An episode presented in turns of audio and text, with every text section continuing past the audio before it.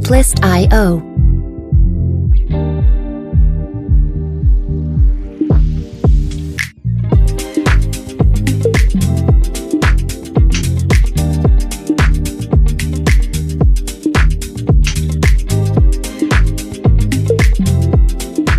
Kia ora koutou, ko Courtney toku ingoa, and hello everyone, my name is Courtney. I am a mindset, mindfulness and self-development coach from Ototahi Christchurch in New Zealand, if you can't tell from the extremely strong accent. Sometimes I'll go into an Australian accent because some of my family live there and a lot of the people I work with, coaches and mentors, also from Australia, so just going to preempt that is why sometimes there is a bit of a twang from from business as usual.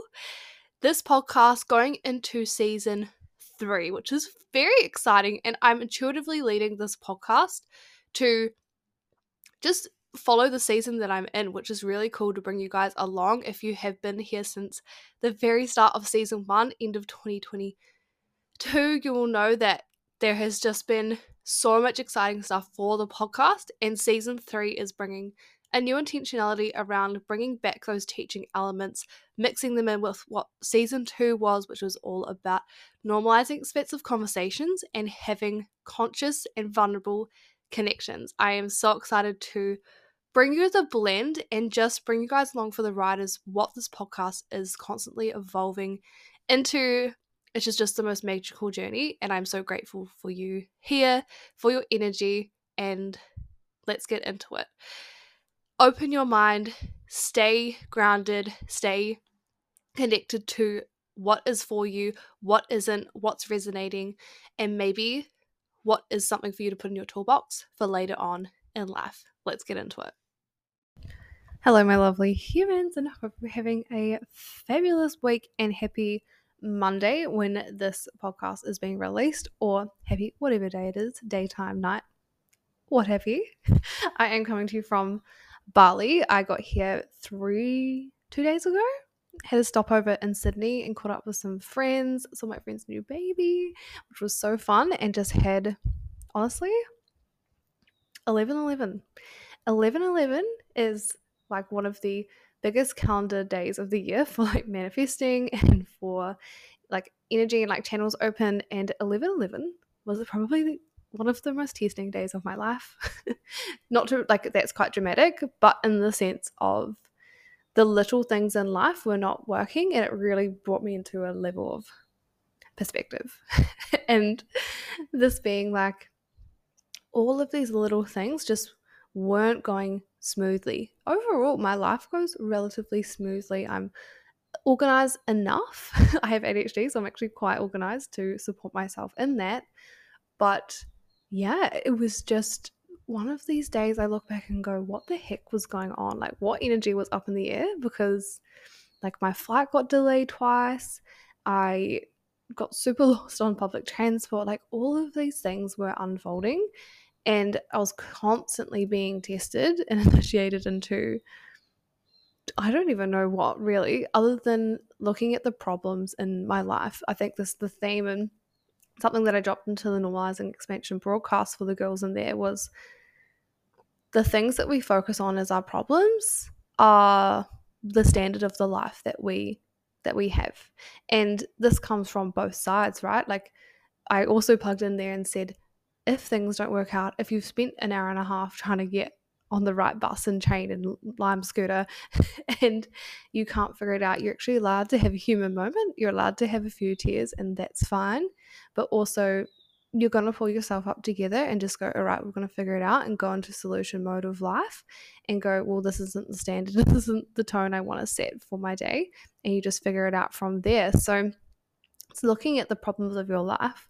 What, just like intro this episode, like, what are the problems that you are making your life?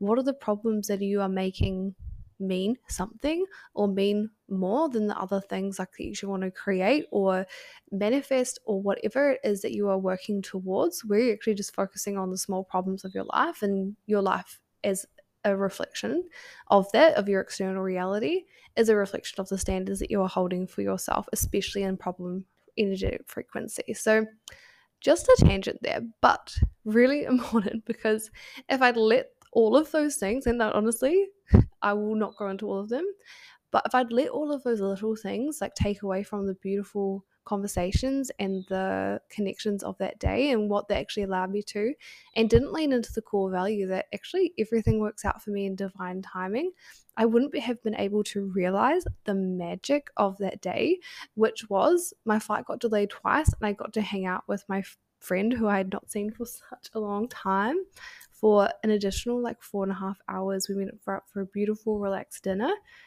and we just had the most incredible conversations. And I think this is always the thing of going, that life is always happening for you, that your path is always being laid, and it is your job to go with it, to flow, to notice, and to trust that if you have aligned your energy, then things are working out for you in your favor, and as always, always in fucking divine timing. So that was Sydney, and now we've been in Bali for two days and I'm here with my mum and my sister, and it is so hot, it is so nice, and yeah, we're going adventuring today. I'm recording this about ten minutes before we leave the house so I can get this out for you guys to listen to, and yeah, I'm sure you will see a lot of the on the gram and on stories, because yeah, this trip I've been waiting for a very, very long time. And if you listen to my solo episode a few weeks ago, you will know how incredible and special this this time um, and this trip and what it means for me. So if you haven't listened to the episode, I would highly, highly recommend going back in, because it's an episode turned pretty much full masterclass about navigating challenges and navigating seasons of uncertainty and how to support yourself through that. It's literally, I would say it's probably one of the best free resources, if not one of the best like things I've ever created in my two and a half years of business and of life. So highly recommend going back to the episode. But today's episode, today's episode is with Charlotte, and is such, oh, it is such a good episode. She comes in absolutely hot, and I'm so grateful for her vulnerability, her energy, and just what she brings to the table, and ultimately to her clients and the world. And we have such a tangent of conversations around travel, around peace, around awe, around enjoyment and fun of life. And that's one of my highest values, is fun and play, and bringing that into your everyday life and bringing intention to where you can bring more on that. Life is meant to be fucking enjoyed. Life is not meant to feel forced. Life is not meant to feel stressful all the time, and we have normalized that that can happen. And yeah, not to normalize that that's not life sometimes, but life is meant to be enjoyed and experienced at all of its depths. And that is really what today's episode is, is based around, and a lot of tangents. So I'll let you guys get into the episode. This is such an epic one, and I would love to hear how this lands for you. Jump into my D Ms and I will catch you there. But have a beautiful day, and I'll talk to you soon. Bye. Interrupting this episode with an important announcement that the Normalizing Expansion broadcast is now open for people to come in. This is a rolling broadcast, so a rolling membership where you can come in for one, three, or six months of access to me, my perspectives, my insights, in kind of a form of a very intimate podcast. So if you like the podcast, this is going to be the space for you. We have Q and A's every so often. We have mini trainings at least once a week where I come in and I give you an insight into a lesson and turn that into a training of what you can apply to your life with actionable steps, like a mini masterclass, and also stories and things that I am moving through behind the scenes, what offers may be coming up, and exclusive access to those, and so much more. If you are interested, find the link in the show notes and I will talk to you in the broadcast there. If you have any questions, jump into my D Ms about what that actually is as a broadcast, and I will talk to you there. Fab. Hello everyone, and welcome back to the On the F*ckn Vibe podcast. Whoop whoop. Hope you're having a beautiful day. Today we have a, another guest episode. It is going to be Monday when this releases, so I'll get on, get her to jump on and introduce herself. Let's get into it.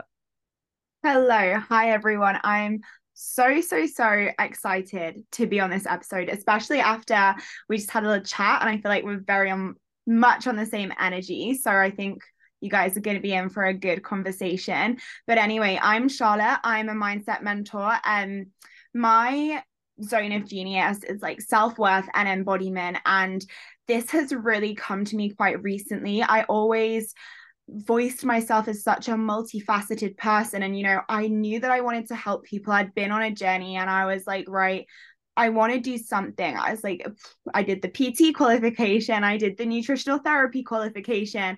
I did all the things. And I was like, mm, is something is just off. Like something's not quite right.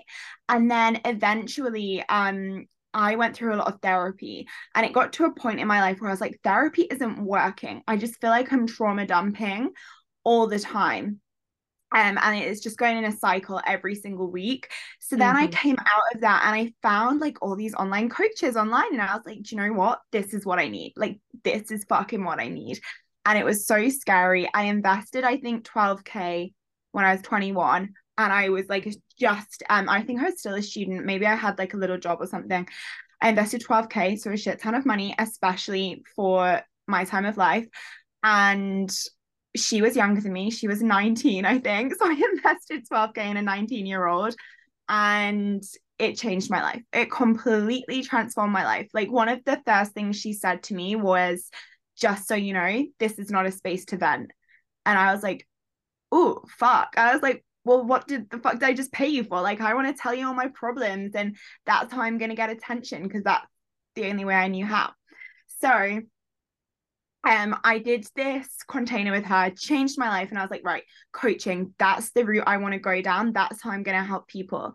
But then again, I was like, ah, fuck, like, I don't know where I go with this. And I just started to practice. I started to coach, and I've got a history of um, eating disorders, a history of depression. So I was like, maybe I specialize in that. And eventually, through doing the work myself again and again and again, going deeper and deeper, I came to this realization quite recently, actually, that I just believe everything comes down to your self-worth, and you can take it or leave it. But that is my core belief, is that the standard of every single aspect of our life comes down to our self-worth and value. So I now like that to be kind of the root of my work. And obviously we have so many aspects that come out of that. Um, and I love to help people increase their self-worth and value so that they can clear symptoms such as anorexia, depression, anxiety, whatever it may be. And they can live life to their fullest potential, be in their embodied, I hate all the cliches if I'm honest, but their embodied, like, best self, highest self. I'm still trying to find my own way of saying those those terms. Um, and yeah, that's that's what I do, and I'm really fucking good at it. Fuck yeah. I love that you're like, I'm really fucking good at it. It's like, I fucking am. I love the yeah. energy. And I think it's I think it's really cool as well for you, and just like to come and straight and be like, I'm actually still figuring out what this looks like. And I feel like it's such a mm-hmm. you can never put yourself in a box. Like, we're actually human beings. We're growing all of the time. And I have the same kind of journey I went through. I did psychology at uni, and then I took a couple of years traveling, um, went into a job, thought I wanted something else, went, did a P T, was a park ranger. And now I do what I do now. And even literally this week, it's everything about my, not everything, but there's a an elevation of what I'm currently doing, which is going to completely shift. Uh-huh. My entire business, my entire brand, and my entire life. And I'm just like, holy shit, like, what is happening? And it's just like, don't put yourself in a box. Like, let yourself grow, because like that being for yourself is actually going to be the most healing, and the best thing for everyone else is being who you are for yourself. And I'm just like, I literally have it right in front of me on my wall, and I've been staring about it, staring at it all year. And it literally is like, everything that was compounding landed in about forty-five minutes. And I'm like, oh my gosh, this is, yeah, it's crazy. Oh my gosh. Yeah. You just spoke to so many, like so many key pointers of what's been a part of my journey to like letting go of your identity and allowing your ego to be like, we don't need an identity. That was a huge thing. And I think society teaches you, like, you need this identity. And it's such a, I don't know about New Zealand, but um it's such a British culture to be like, oh, what do you do? And it's straight away, it's your job. And I remember mm-hmm. hearing someone once say that in a, I can't remember which country it was, but when you ask them, like, what do you do? It's like, they say their hobbies and, and their passions. Yeah. Wow, that's so good. Like, they're not putting themselves in a box, but we have such this culture in Britain to of label roles. Ourselves. And I just think it's like, you are literally limiting your potential. And I did that for nearly all my life. Um, I'm very young still. I'm not like seventy, but I did that for the majority of my twenty-three years of life so far. And um, I was like, I'm a dancer, I'm a professional dancer. And do you know what? That really fucking served me as well, because when you tell people you're a professional dancer, that's one career that comes with a lot of external validation. Mm-hmm. Um, so that, that was my whole identity. And then when that came crashing and burning down, I really had to get to know myself even, because I didn't know who I was. And I think the more I do life, the more I'm like, oh, it's so, it gives me goosebumps to be like, it plays into what we were saying before we started the recording of like, I get to be a snowboarder one day. The next day I get to be a coach. The next day I get to just be a fucking girlfriend on the sofa. Do you know what I mean? And it's like, we mm. get to wear all these hats and be all these things. And really, when you drop your ego, your identity should actually just be your energy and your values and morals and what you stand yeah. for as a person, as a human being. Literally, who are you for yourself? And I feel like there was, I, I think it's in one of my courses when I, I, it's all about authenticity, core values, alignment, who they actually fucking are as the core person of like their inner power. It's like, what if we asked each other, instead of saying like, hey, what do you do?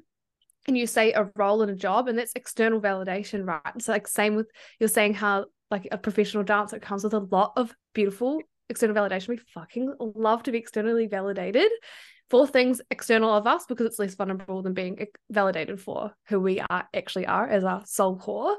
But I had the same experience. I was a park ranger and I got so much fucking external validation for being someone who worked in the community and like was helping the environment. And I was like, I grieved letting go of that identity so hard, because I was like, I don't want to let go of that. I'm like, this yeah. is too much. But it's like, who are you for yourself? Who are you actually uh-huh. for you? And at that point, it's just like, if everything, and sometimes you have to go a little bit cynical and you have to take yourself out, but you're like, if the world came crashing down, if I lost my job, my house, my friends, and everyone, would I still actually like myself? Mm, yeah. Yeah. And it's mm-hmm. quite like an abrupt question, but would you actually? Do you actually know yourself enough to be internally validated of your own emotions, your own value? Yeah. And you're so right, because it's taken years of work, and I'm sure you've been on the same journey, but I can now strongly stand here and say, like, if I lost everything tomorrow, I'd have myself. Yeah. I'd cry. Like, I'm fucking human and I'm not going to bypass yeah. that. But I would be okay, because I actually really love myself deeply to my core. And for people listening, that doesn't, and I don't think it will ever mean that you wake up every single day one hundred ten percent looking in the mirror and being like, wow, I look good today.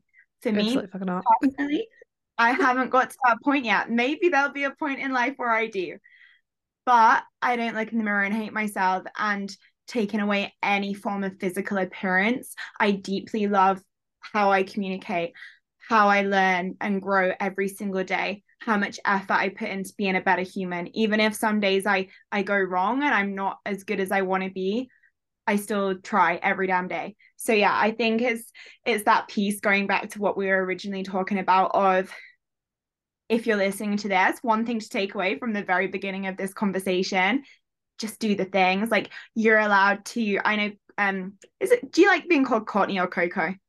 Uh, that's fine. We'll go Coco. That's that's fun. Um, I know Coco's got like a really empowering story around quitting her job, but it's like, take that story and grasp onto it and be like, what the fuck do I want to do? Because I had a really um hard choice to make this time last year. Actually, I left, quit my job, and went on a ski season for five months to be a cleaner and a, and a waitress. A lot of, like a lot of society would look down on that. I grew, grew and learned so much from that experience. And also I was just happy. I was fucking happy. So it's like, whatever you want to do, do it. And a motto I lived by in twenty twenty-two was life's not that deep. Changed mm-hmm. my life, that motto. Just, it's not that deep. Like, if you want to go do something, do it. If you don't like it, quit. It's as simple mm-hmm. as that. I think growing up, we're taught too much to not be a quitter and to drive and try. And I've been there, guys. I've done it. Like, I was in such mm-hmm. a high career and um industry for years of my life. Yeah, it, it's okay, but like, it's better when you actually just quit and do what you fucking want to in that moment, even yeah. if it means even if it means you're swapping and changing and you can't keep up with yourself half the time. It's literally fine. Like, be okay. Like, this is literally what we went through in my quarter life crisis. Well, it's quarter life crisis, but it's turning into your awakening course this week. It's like, stop, stop looking at societal expectations and norms and living up to other people's fucking expectations. Because if you're living up to other people's expectations, you're falling short of your fucking own. Yeah. Yes. Oh my God. I, I love this. And I'm going to ask you a question just because me and Coco had like a conversation at the start of this. And she was like, I love my guest episodes to be super conversational. And I'm the same. So we'll just keep it as a chat. But like, what was your moment when you came out of societal standards and you were like, shit, this feels really fucking good? Because I know I had like so many of those. And I think it's mm-hmm. just not normalized to think differently. Yeah, I feel I feel like I have a for me, I learned the concept that humans make everything, like we're meaning making machines, very early on in life. So I had this awareness of, oh, what am I creating meaning around this thing? What am I creating meaning around myself? Mm. My level of self-awareness was very, very high from a young age. So like twelve, thirteen. As I went through life, this awareness was one thing, but there was no action. There was no moment where I was like, oh, I know that this is wrong, but I don't truly feel like I can actually shift and change it. Like, I don't feel safe enough to be that person. So awareness being the first step, which is huge and amazing. I think that second part of going, actually, fuck this, like, what am I doing? Has, again, like you said, come at multiple times. And the most recent time was about two months before I quit my full-time job. Like, sorry if you can hear my dog, about six weeks ago. And I was like, you know what? Fuck being unfulfilled. Like, actually, fuck mm-hmm. being unfulfilled in any area of my life. I did not come here.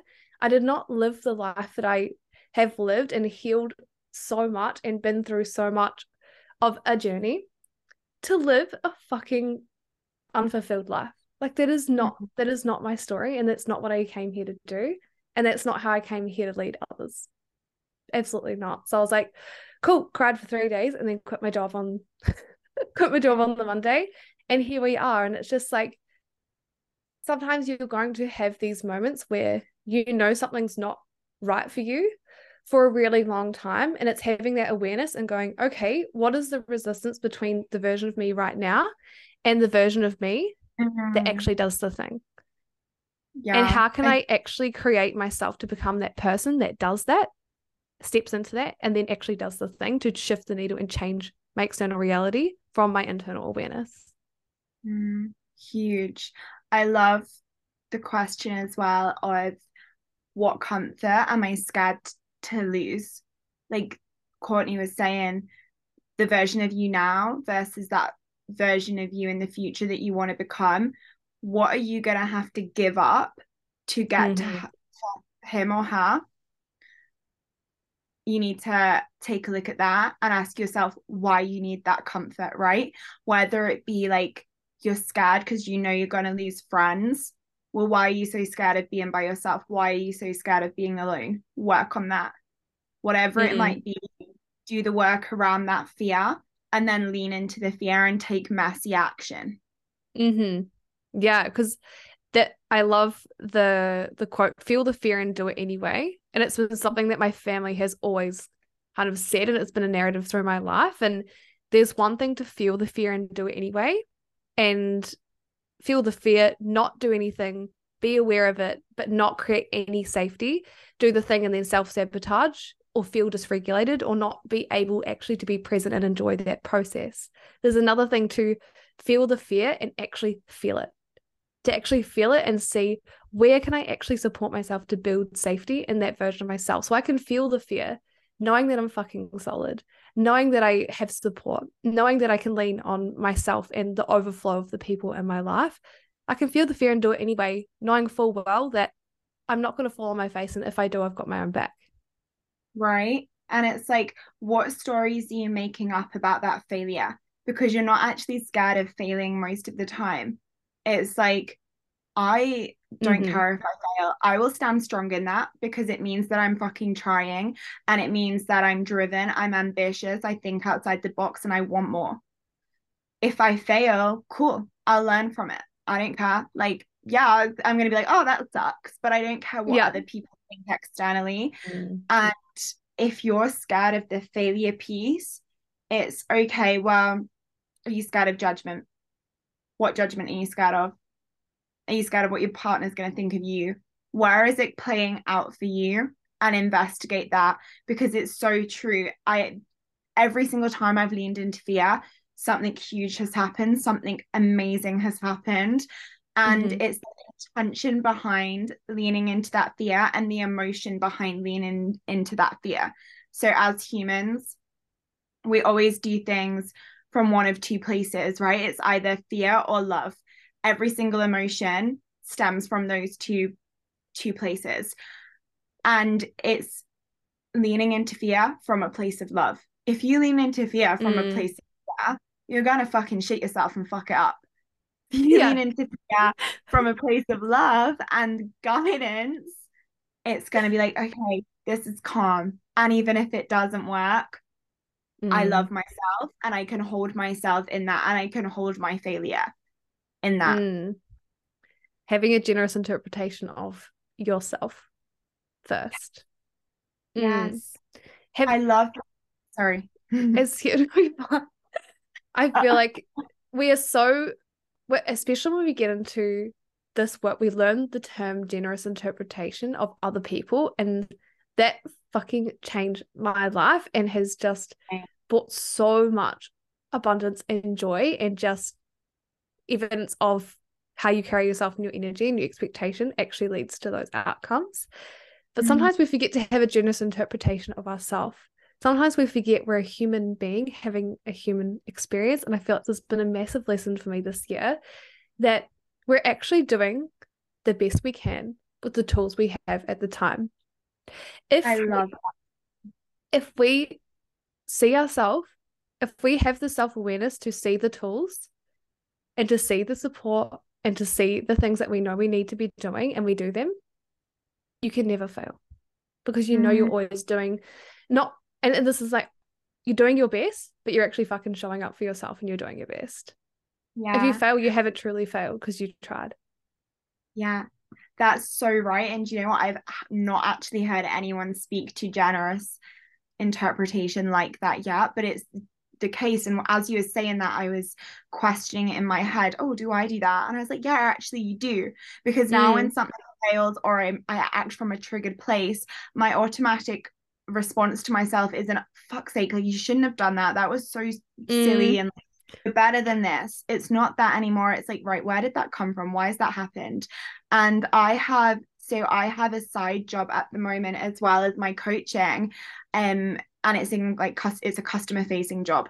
So when people come in and they speak to me like shit, or they, you know, quite rude to me, old me, that would have triggered me. I'd have been like, mm-hmm. oh, that person was so rude. I'd have turned around, bitched to one of my colleagues about them, had a little gossip, probably then in my head thought they've got a fucking ugly jacket on as well.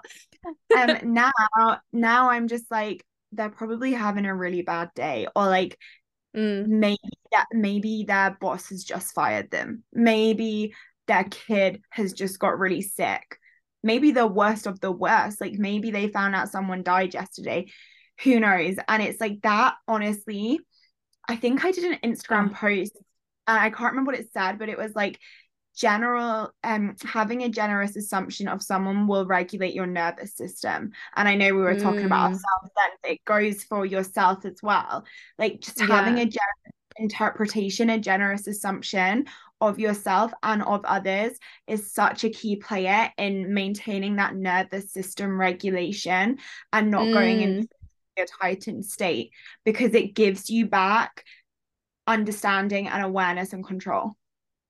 That is so true, because if you have a generous interpretation of others, there's so much less reactivity in your body. And I haven't heard that spoken about that way as well, but it makes sense. Like having compassion, like the the key driver behind generous interpretation is compassion, and you can only have true, genuine, genuine, mm. not toxic compassion, but genuine compassion for other people as deeply as you hold compassion for yourself. And to hold compassion for yourself, you have to regulate your nervous system to a point at which you can actually hold the love and hold that deep level of like actual self-love and self-trust to then act as overflow and actually yeah. holding genuine.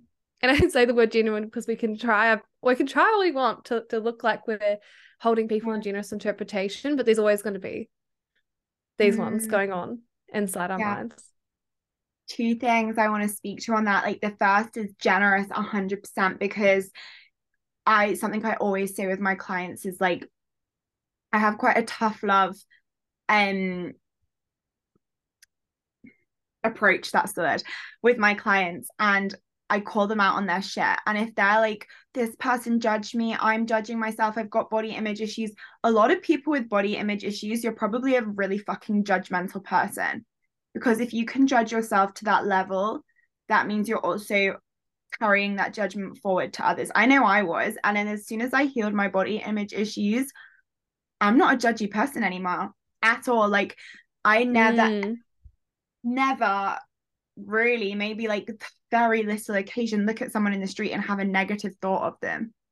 But it, turning it into that generous piece, genuine piece you were saying about, is like, are you being genuine with that, or do you need to call yourself out about where your toxic behaviors are lying and who you're actually being?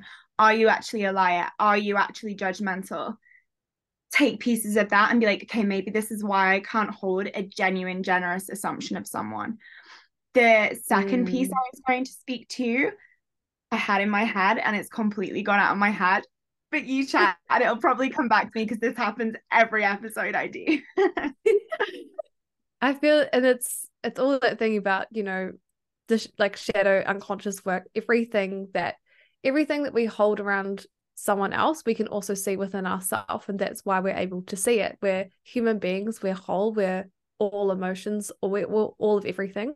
We didn't come out of the womb societally conditioned. We came out of the womb as a fresh, whole human, and along somewhere along the way we learned that certain things were right about us or wrong, or weren't safe to express, or were felt really safe but weren't genuine. And when we see other people that don't align with how we feel like we're conditioned, like our our egos are talking to someone else's ego rather than our soul core of who we are talking to them. And it's like when we recognize that it's just our concept of self sometimes wanting to show a, perce- a perception or have a defense against someone else's probable also ego and concept of self, there's just this shift of compassion of going, oh, are we actually fighting like as two human beings, or are we fighting as two like parts of ourselves that don't actually feel safe because we've not unlearned yet that it actually is safe to to be fully human? I love that. Remembering what I was going to say as well, which kind of follows on from this too, this was actually the more important piece of the last one that I said, is like remembering to have boundaries, bringing boundaries into this generous assumption and the genuine connection. Yes, you can hold someone. Yes, you can be like, right, I meet you, like you, you're doing the best you can with what you have right now. Mm. I hold empathy for you. I hold space for you. I, I'm not angry at you. I'm not reactive, because you can regulate your nervous system with that generous assumption. So you're not meeting them with the two people clashing, like you were just speaking about, yeah, that's fine. And you get to be at a point where you're so healed's the wrong word because it's not a final destination, but we're going to use the word healed, where you're so healed that you don't have any reactivity towards any triggering scenario. However, you are still allowed to have boundaries, and I really mm. want to give people that permission slip, because I made the mistake in my journey of finding it easy to hold so much empathy for people that hurt me, because I was like, oh, I can see why you've done that. No, like, because mm-hmm. I, I've done so the psychology, important. I've done the trauma work. I was like, oh, but yeah, but you trapped me like shit and cheated on me because of your childhood.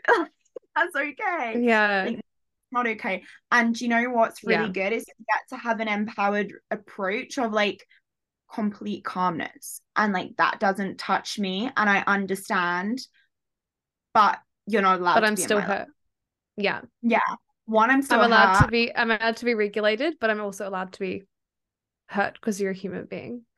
Yeah. Yeah. And yeah. also the, the fact of, I love that you brought that piece into it too, one hundred percent, because that wasn't where I was taking it. So I love that you said that. And it's like, if you can have empathy for someone, but also not allow them into your energy. Mm-hmm. Have fucking, fucking preach.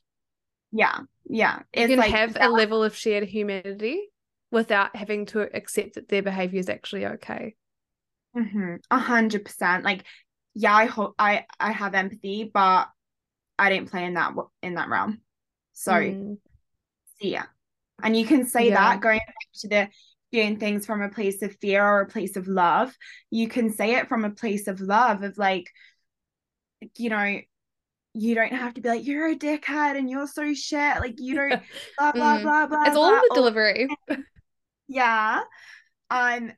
You get to say it from a place of love. And I think that's something yeah. we're not taught within this, is like at the start mm-hmm. of this self-worth journey, you're taught have the boundaries, cut people out. And I did that to a whole new level at the start of my journey. I was like, like, I'm getting rid of all of my friends. And you're like, no, babe, whenever I have a client, they're like, I just don't, I just don't want any of my friends anymore. I'm like, it's normal. Don't, don't, don't do that. Like, it's actually fine. Take a breath.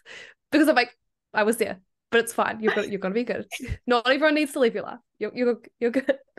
But keep keep going. Yeah, and leading on from that, actually, a really good point to touch on is, I think this is a bit of a tangent, but it's it does lead on is a lot of the time when we begin to raise our awareness and increase our emotional intelligence, we have a really underestimated um. assumption of our quote unquote audience. And it's like, maybe these people in your life aren't your people and aren't serving you, but maybe you get to be a leader in that. Maybe you st- mm-hmm. get to step into a leadership archetype. And once you step into those conversations, once you take those steps forwards of not drinking every weekend, maybe friends will come with you. So mm-hmm. self-responsibility is also a huge thing I touch on in, I have like the phases of healing within the self-worth um, journey.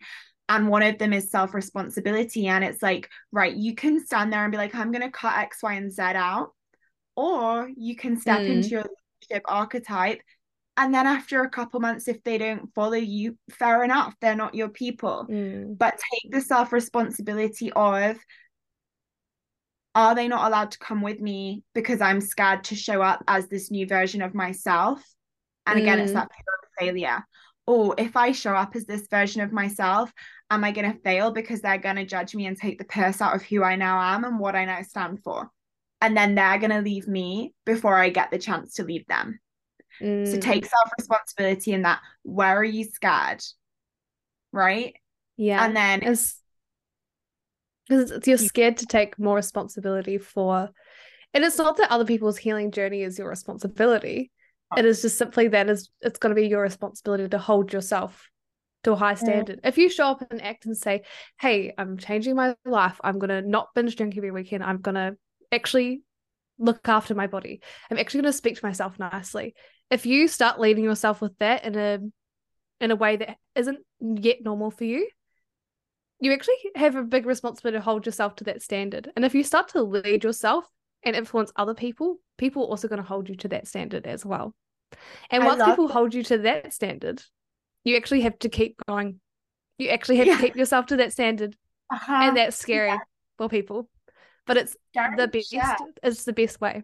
Mm-hmm. It's scary as shit. You keep saying things and I'm like, oh God, I could go this way, I could go this way on it. And I'm like, this is literally, this is the podcast of tangents, and that's why it is this way. Yeah.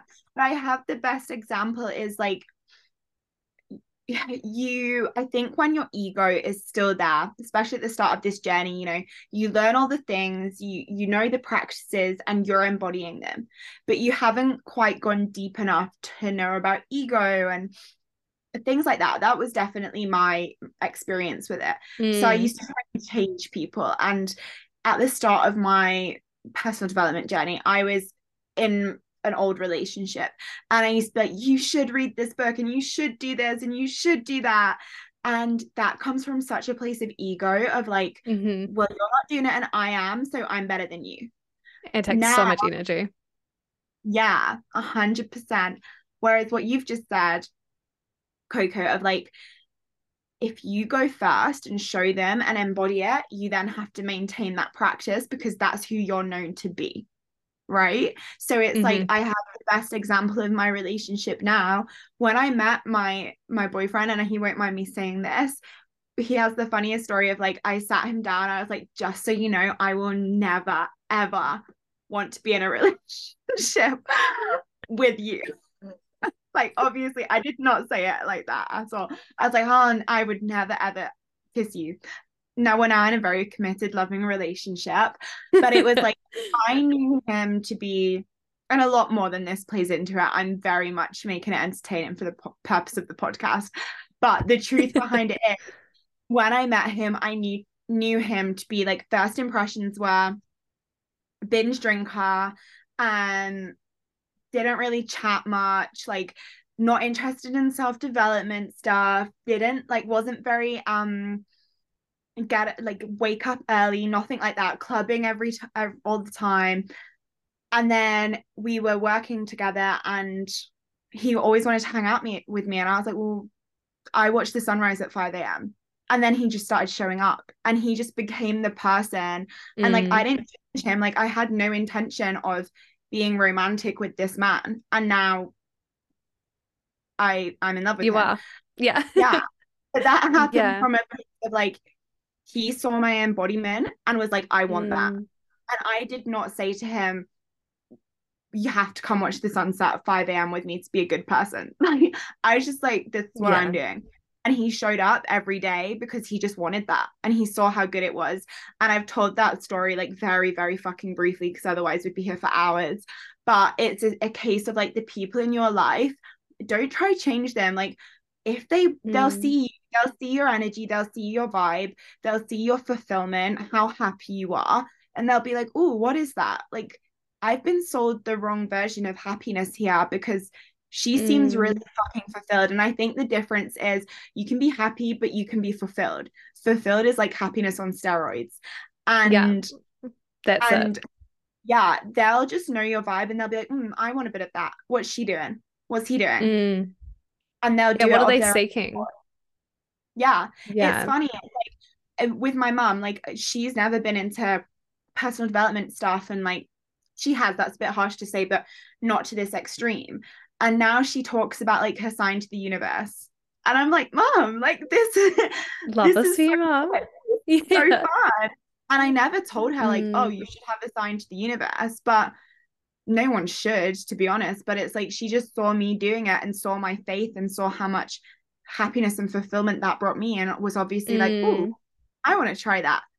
So yeah. It's funny that I've gone onto this tangent here, because I've not, not really spoken to this before on a podcast, but there's just such power. You feel so empowered when you stop trying to change people and when you just mm-hmm. step into your leadership archetype. Yeah yeah I feel like that, you know how you have those lessons that come up at, you know, new level, new devil, same same cat, different hat, that kind of vibe. And this has been one of my lessons as well. It's like very early on, and I spoke about this in one of my previous co- podcasts as well. I just ran a whole vulnerability series, and it was chef's kiss. If you haven't listened to it, go back. Uh, I was listening but, to some of that earlier. Yeah, and, and I t- thank you.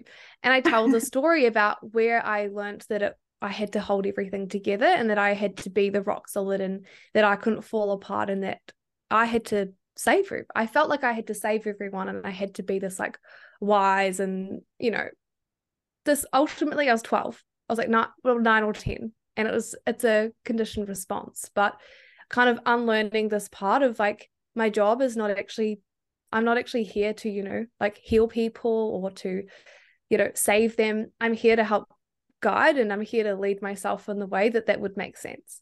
And mm.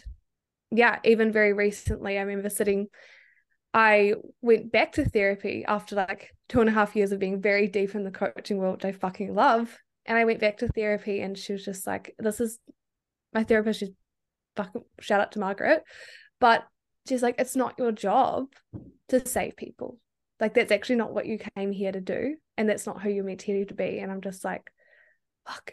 That's when like the external validation, I'm like, yes, it's like a healthy level, but uh-huh. It's so true. Yeah, that's such a good permission slip, because I noticed this with, again, placing, there's such a toxic pattern that's like people like to say, as we were saying at the start of this episode, you don't need to put your identity in, you don't need to place your worth in your work. You don't need to make your identity your job. And we have a really bad habit of saying that, and then becoming self-employed and finding our quote unquote purpose. And because mm-hmm. it's not an employed job that's a nine to five, oh, suddenly that's our identity. And mm. it's like, no, no, no, no, that's not the point. And I think there's a lot to be said in the fact that, for example, me, myself, I, I am so fulfilled by coaching. I wouldn't do it in my spare time. If not, I wouldn't, you know, be building this business and helping people. Yes, I'm paid, but yes, it's, at the end of the day, I love it, but it's fucking hard to build a business at the same time as working a job. Like, you will know yourself. Both. And yeah, like, it's fucking hard. You wouldn't do it if you didn't want to do it at all. Yeah. And I'm not saying that my heart and soul isn't in it, because it is, but it's in the real. Same breath, I love snowboarding all day. I love sitting on the beach and w- watching a sunrise and a sunset. And you know what? At the end of the day, that is living. Like, serving mm. other people. People really like to sit here and say, you know, your purpose is to serve others. Your purpose is to, do you know what? No, it's not. Like, and this is my mm. opinion. You take it or leave it. Your purpose is to experience the fucking joy of this world, is to experience the magic in watching a sunset and being able to be so deeply fulfilled by that, because you are not hyper stimulated by the shit that goes on in our society. Our our purpose yeah. is to be able to play in waterfalls and dance with our friends and all the romantic movie shit. Like, it's not shit, it's how life gets yeah. to be. And I've really learned that from putting myself more in nature this past year this past year I've I've had two jobs that have paid me so poorly, but it's been the happiest year of my life. Because mm-hmm. you found I've your been, abundance. Yeah. Na- natural abundance, like the earth. Yeah. That's all you need. And it's like, yeah, you can sit there and find fulfillment in your work. And I'm such an advocate for that, because have the drive, have the determination, have a have a mission and a vision, a hundred percent, hundred percent. And know that that doesn't have to be your fulfillment. Yeah. When you are truly inherently fulfilled in your life and who you are, and like in the small moments, like I talk, like every day, like wake up, get sunlight on my face, have my coffee, and usually just like cry in gratitude. Like that moment, I'm like, I'm fulfilled at yeah. five, five oh five a.m. or whenever I wake up, I'm fulfilled. Everything else from my life is overflow. That's why my life feels like magic. That's why life feels like a miracle, because it fucking is. Because mm-hmm. I because I realize that it is, and I believe that it is, and I choose that way. And I think so we can overcomplicate how what our life needs to look like for us to be fulfilled, and yes, while that may might bring us happiness, it's like, what if you looked like as fulfillment, just knowing yourself, loving yourself, and being present in the moment? Everything else is overflow. Your perspective of life and what is actually available to you will fucking change. If you look at like water coming out of your tap as a miracle, everything in your life will look like a miracle. And when you act from that place, your life will literally feel like magic. Yeah, yeah, it's it's incredible. I think a really good question. I mean, I think that's such beautiful. I don't really want to say anything because that's just such a beautiful no, you point. Must go on.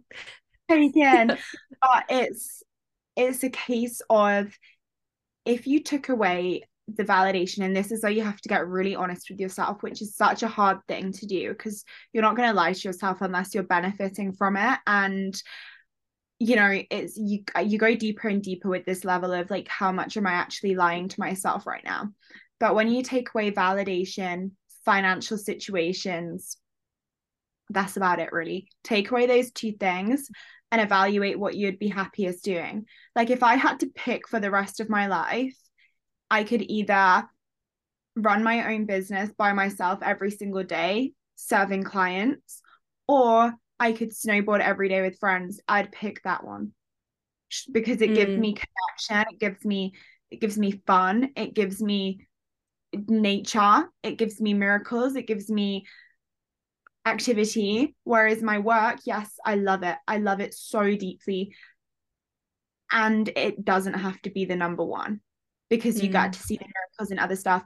And you know what? There are so many coaches out there, and I know we're just speaking to coaching right now, but you can take this into any aspect of your life. Literally any life, yeah. Like, I know, I know my friend who's a lawyer, she is incredible at her job, and she acknowledges that, you know, that's a, the main proportion of her life. She acknowledges that that's not living, but she, she loves her job. She's obsessed with her job. She Amazing. adores it. She's so fucking good at it. And she gets to acknowledge that I should probably go on holiday a bit more. I should yeah. probably treat myself a bit more. So it gets to be a case of play, take this into whichever aspect you want to. But I want to actually just say this for the purpose of being on a podcast with two coaches is like, take a look at the coaches you're listening to online. How many of them are actually living, you know, with all this quote unquote abundance that they're earning with these ten K months, with these six figure businesses? Cool. But how much are they actually living? Or are they just sat behind a computer screen every day? That's not me having a dig at them. They're really fucking good at what they do, but clock that embodiment piece of like, right, I'm learning all this information. Am I embodying it? Am I living it? Or am I just mm. allowing personal development and coaching now to become my identity? And that can be a really toxic pattern of like, yeah. is this now my identity? Is this now my hobby? And you know, it's amazing because personal development and nervous system regulation and trauma healing and all the things can allow you to feel happy in any given circumstance. And that's the incredible thing about it. And yeah. you need to step out of that and be like, but there's more. And it's hard because you can really be happy in any scenario once you've he- healed a lot of shit. You can. And that's true happiness as well. It's not fake happiness. But it's like, am I now making this my identity? Yeah. Yeah. Because I think this, I, I feel like this would have to be true. And everyone I have spoken to has got to this point of going, I burnt myself out by self-development because I went too deep. And yeah, and that's fine. I feel like you have to find your your limit as to what is actually what's expanding you, what's limiting you. Is it expanding for you to, in the season of your life, immerse yourself and be tunnel visioned in the healing journey? Because it might actually be, and that's perfect. But it might actually be perfect for you to take, you know, what a quote unquote take time off from self-development, which is like, life is the number one self-development teacher. Is fucking life's going to happen to you, and you're going to have to learn to navigate it, and then you learn en route. That's always going to be number one. But taking a space and actually tapping into your own energy of going, okay, where's the space for integration? Where's the space for, you know, actually just living and, and applying things that I already know? Like, you think about yourself five years ago, about the the person you are and the life that you live, and you're like, if I was to stop everything right now and not learn a single more thing, even though, yeah, hashtag growth, like all these things.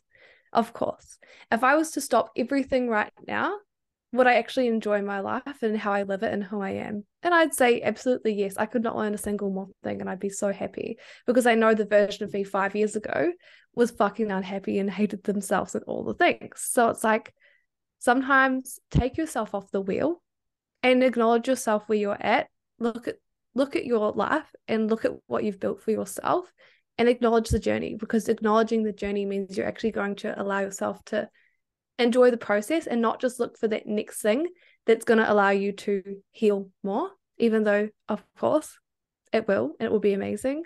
But it's like, it's already amazing and you've already so much to be grateful for. Like, I love right now. I love that we've we've spoken to this piece, actually, because now that we've, this has like naturally come about, I've just realized it's it's not spoken about enough, the integration and embodiment part of, right, cool, you've healed yourself, you've got a coach, you've you've worked through shit, you're becoming a better person, and it le- loops back to that leadership piece of, but are you doing that in your nine to five office job? But are mm-hmm. you being that person at your family dinner? Everywhere. But are you still are you still just fucking living, right? Yeah. Or are you like this little meditating robot, which mm-hmm. for me doesn't serve me. Like, maybe if that's who you want to be, like, go and live by being a monk. And I'm not saying that from a place of jest, like, I'm saying that from a place of genuine, like, take that messy, bold action. Who was it that um Jay Shetty, like, he had that lifestyle of living like a monk, like, and that's a very drastic option, but it's like, if that's what genuinely fulfills you, go and mm. live that life. Don't Do just play it. Don't just have it as a hobby. Like, if that's what fulfills you, take fucking messy, bold action and go. Like, mm. stop holding yourself back from living. And I just want whoever's listening to really deep that word and be, okay, what makes me feel alive? Yeah. Because I had such I... a journey with that, and it, it's it's mm. huge. It's like, I'm not going to go into that's this. Huge. But it's like, I was... I was at home, I was healing, I was doing all the things. I had a nine to five work from home job and I was great. I was becoming a better person, blah, blah, blah. And then I went on ski season and in my head, I was like, I'm going to meditate every day. I'm going to do my gratitudes. I'm going to do X, Y, and Z. I did none of the fucking quote unquote things, right? I was drinking every day. I was partying. I was clubbing. And I was living. And that does not mean I wasn't a healed, developed, conscious person just because yeah. I was choosing life. I was. And it allowed me that those five months of doing that allowed me to embody and integrate my lessons into my version of living. Mm. I fucking yeah. love that. What's your version of living? Yeah. yeah. Mm. I feel...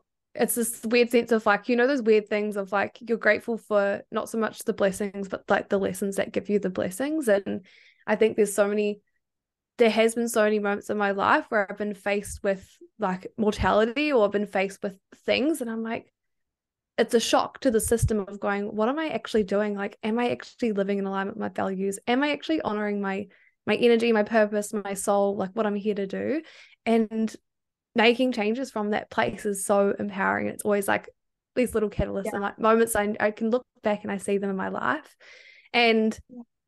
it's like, at the end of the day, are you living? Are you happy? Actually enjoying life? Like, my word for that, I feel like literally the last week has been like, it's like a new chapter is opening in my life, and it's enjoyment, like actually enjoying life. Like, this year has been a season of, I don't even know what's been going on. It's been great and it's been a lot. But I'm like, this next season is about literally just enjoying life and finding, again, what that that balance of like the person I am now and enjoying that more, what that looks like for me. And that's going to be such a cool journey, and that's going to change for the rest of my life. And that's kind of the point.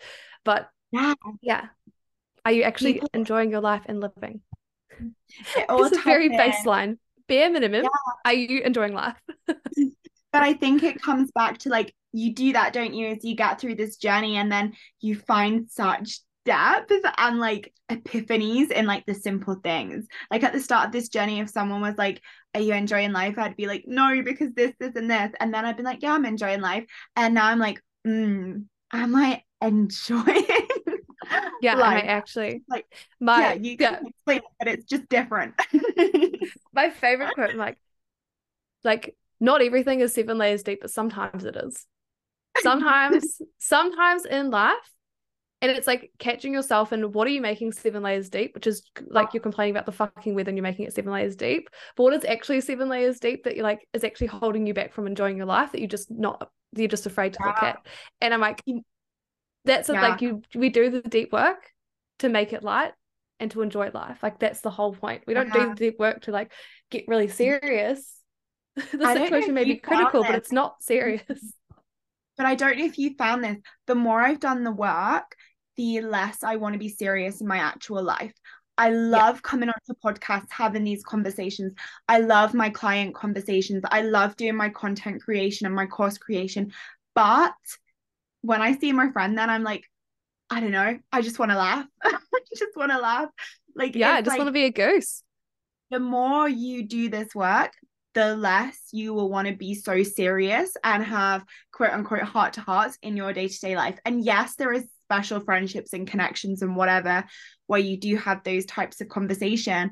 But mm. what it's really taught me is the more I've healed, the more I just want to fucking, it's not that deep. I realize yeah. it's not that deep.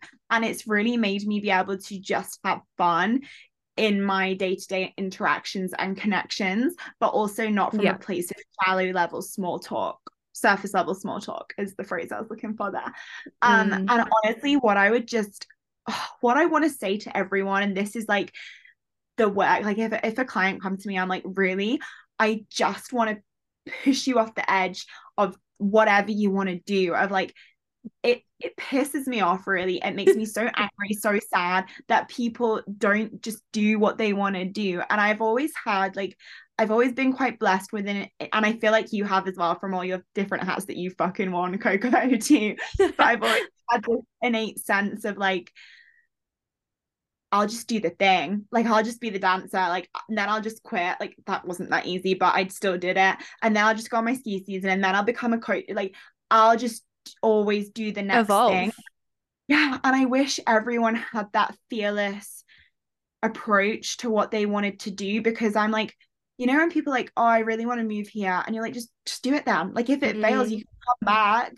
Like, yeah. you can journey. And don't and don't wait for something don't wait for something to happen in your life to give you the reality check that you can give yourself literally in this moment, in this very breath right yeah. now.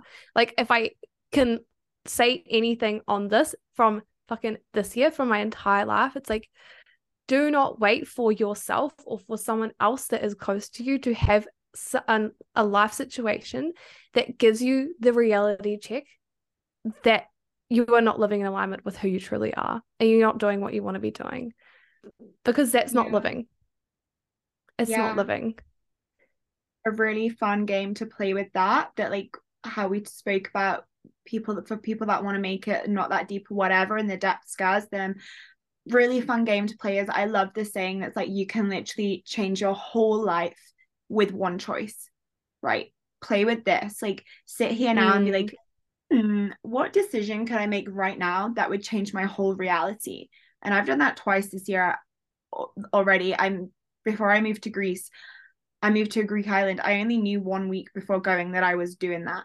And it's like, you can change Love. your whole reality. And that's with not a lot of money. Like, I'll be completely transparent here. I had three figures in my bank account when I moved to Greece. Like, and I, I just found a way that I was able to do that, which was with season work and whatever, and X, Y, and Z, all the things. But it's like, a lot mm. of people wouldn't do that because they would let fear hold them back. I was like, nah, I want to do this. This feels good. And I just took the action. And that's what I would toy with, that of like, yeah, give yourself the reality check and then have fun and be like, Hmm, okay, what could I do? Map out all the things. What one choice could you make to change your whole reality and to just mm. try a different, be a different fucking character for a bit? It's really fun. So fun. Literally so fun. And like, the thing is that one thing doesn't have to be quitting your job. Like, if you're gonna, if you think that it's, sometimes it is yeah. the fucking job. Sometimes it's the job. But sometimes if you think it's the job and you go to another job, you're still the same human being. Sometimes the one simple shift is talking to yourself better, is actually honoring your self-worth, is actually doing the things you want to do in the small moments of just saying, I'm going to do what I want to do. you can make that choice for yourself and lead every decision and every action from that place. And then you're going to realize maybe it isn't the job. Maybe it was me just not allowing myself to fully live and enjoy life. What I, yeah, and linking that to self-worth, it's like kind of point on this topic that we're speaking to is ask for the fucking thing. Like once you build your self-worth high enough, you will ask for the thing. And like Courtney said, you don't have to quit your job, but you know, maybe you have offices in New York and you say, can I go work there for a year? Right? Like a lot of people aren't going to ask because they'll be embarrassed. They think they're not good enough to ask for that thing. They think they're going to say no. So once you build your self-worth to an unshakable mm. place of just innate knowing that you can get whatever the fuck you want because you have value in yourself, you'll go ask for those opportunities and more opportunities will come to you because like we were speaking to, it's that vibration, it's that energy of which you carry yourself with. So literally, ask for the thing, like whether it be a pay rise, whether it be a new opportunity, whether it be a date you want to go on, a friendship date, just ask, like ask for the thing. The literally. Amount of time, I think one time, just to give you guys like evidence, this was a dance teaching job I had and I was getting paid twelve pounds an hour. I was like, fuck this. Like I used to be a professional dancer. Like I'm worth so much more than this. And I have no teaching qualifications. I just used to be a sick dancer. So I was like, mm, I want thirty-five pounds an hour or I'm going. She gave me thirty-five pounds an hour, right? I over doubled my wage by asking. So if you do not ask, literally, you will not get. Love. Right? Yeah. Yeah. Yeah. Like play with play with the idea that you are mm. inherently worthy, which you are already. Mm. Play with that idea and then what you would do from and move from that place. Yeah. Yeah. Like you did, like you asked. You're like, well, what if I was with it? Because I am. And I what would it so- look like? I love it so much. It's just like, oh, I just feel like we have this innate knowing with each other, like oh, just do the thing. Just build your self-worth and then do the yeah. thing. And life is so much more than what you're taught it to be, whether you come from anywhere. Yeah. Like, you know, I'm from the U K, Coco's from New Zealand. You can be from wherever the fuck you want to be from listening to this. Wherever you're from, life is so much more than what you've been taught it to be. And that goes for anyone. Even if you've been raised in a fucking mansion with millions of dollars in your parents' bank account, even if that's your reality, there's still more. You can go out there and find more. Mm. There's always more enjoyment. Yeah. Yeah. Amazing. Well, this has been fucking fantastic. And it really has. I've beautiful place it. To leave it.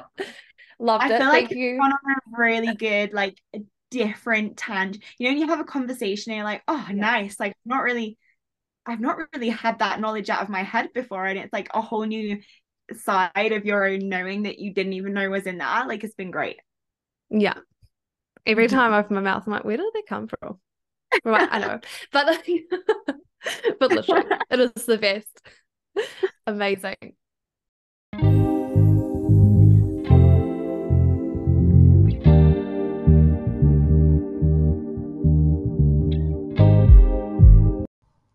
Thank you for tuning in to the On the Fucking Vibe podcast. Hope you're having an absolute vibey day after listening to that chat, that teaching, or whatever that podcast was. If I would absolutely love if you could tag me, share your takeaways, D M me your realizations, if anything has come up for you. I would absolutely love to hear from you. And I've popped all the ways to work with me in the show notes, or if I have a guest, I'll pop them in the show notes as well. If you have any questions, always jump my D Ms. I love a chat, and hope you have an absolute fucking on the vibe day.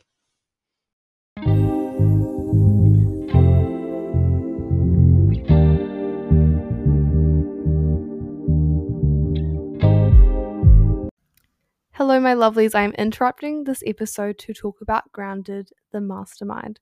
Grounded, the Mastermind is kicking off at the start of twenty twenty-four, and this is for the service-based honey who is wanting to lead themselves in a grounded and regulated state and seeks the tools, the knowledge, and the power to be able to do so.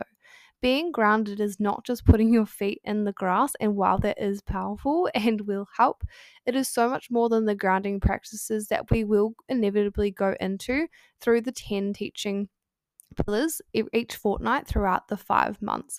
Grounding is a way of being, and grounding is a feeling of being so anchored in who you are that you feel this unwavering and unshakable sense of inner fucking peace.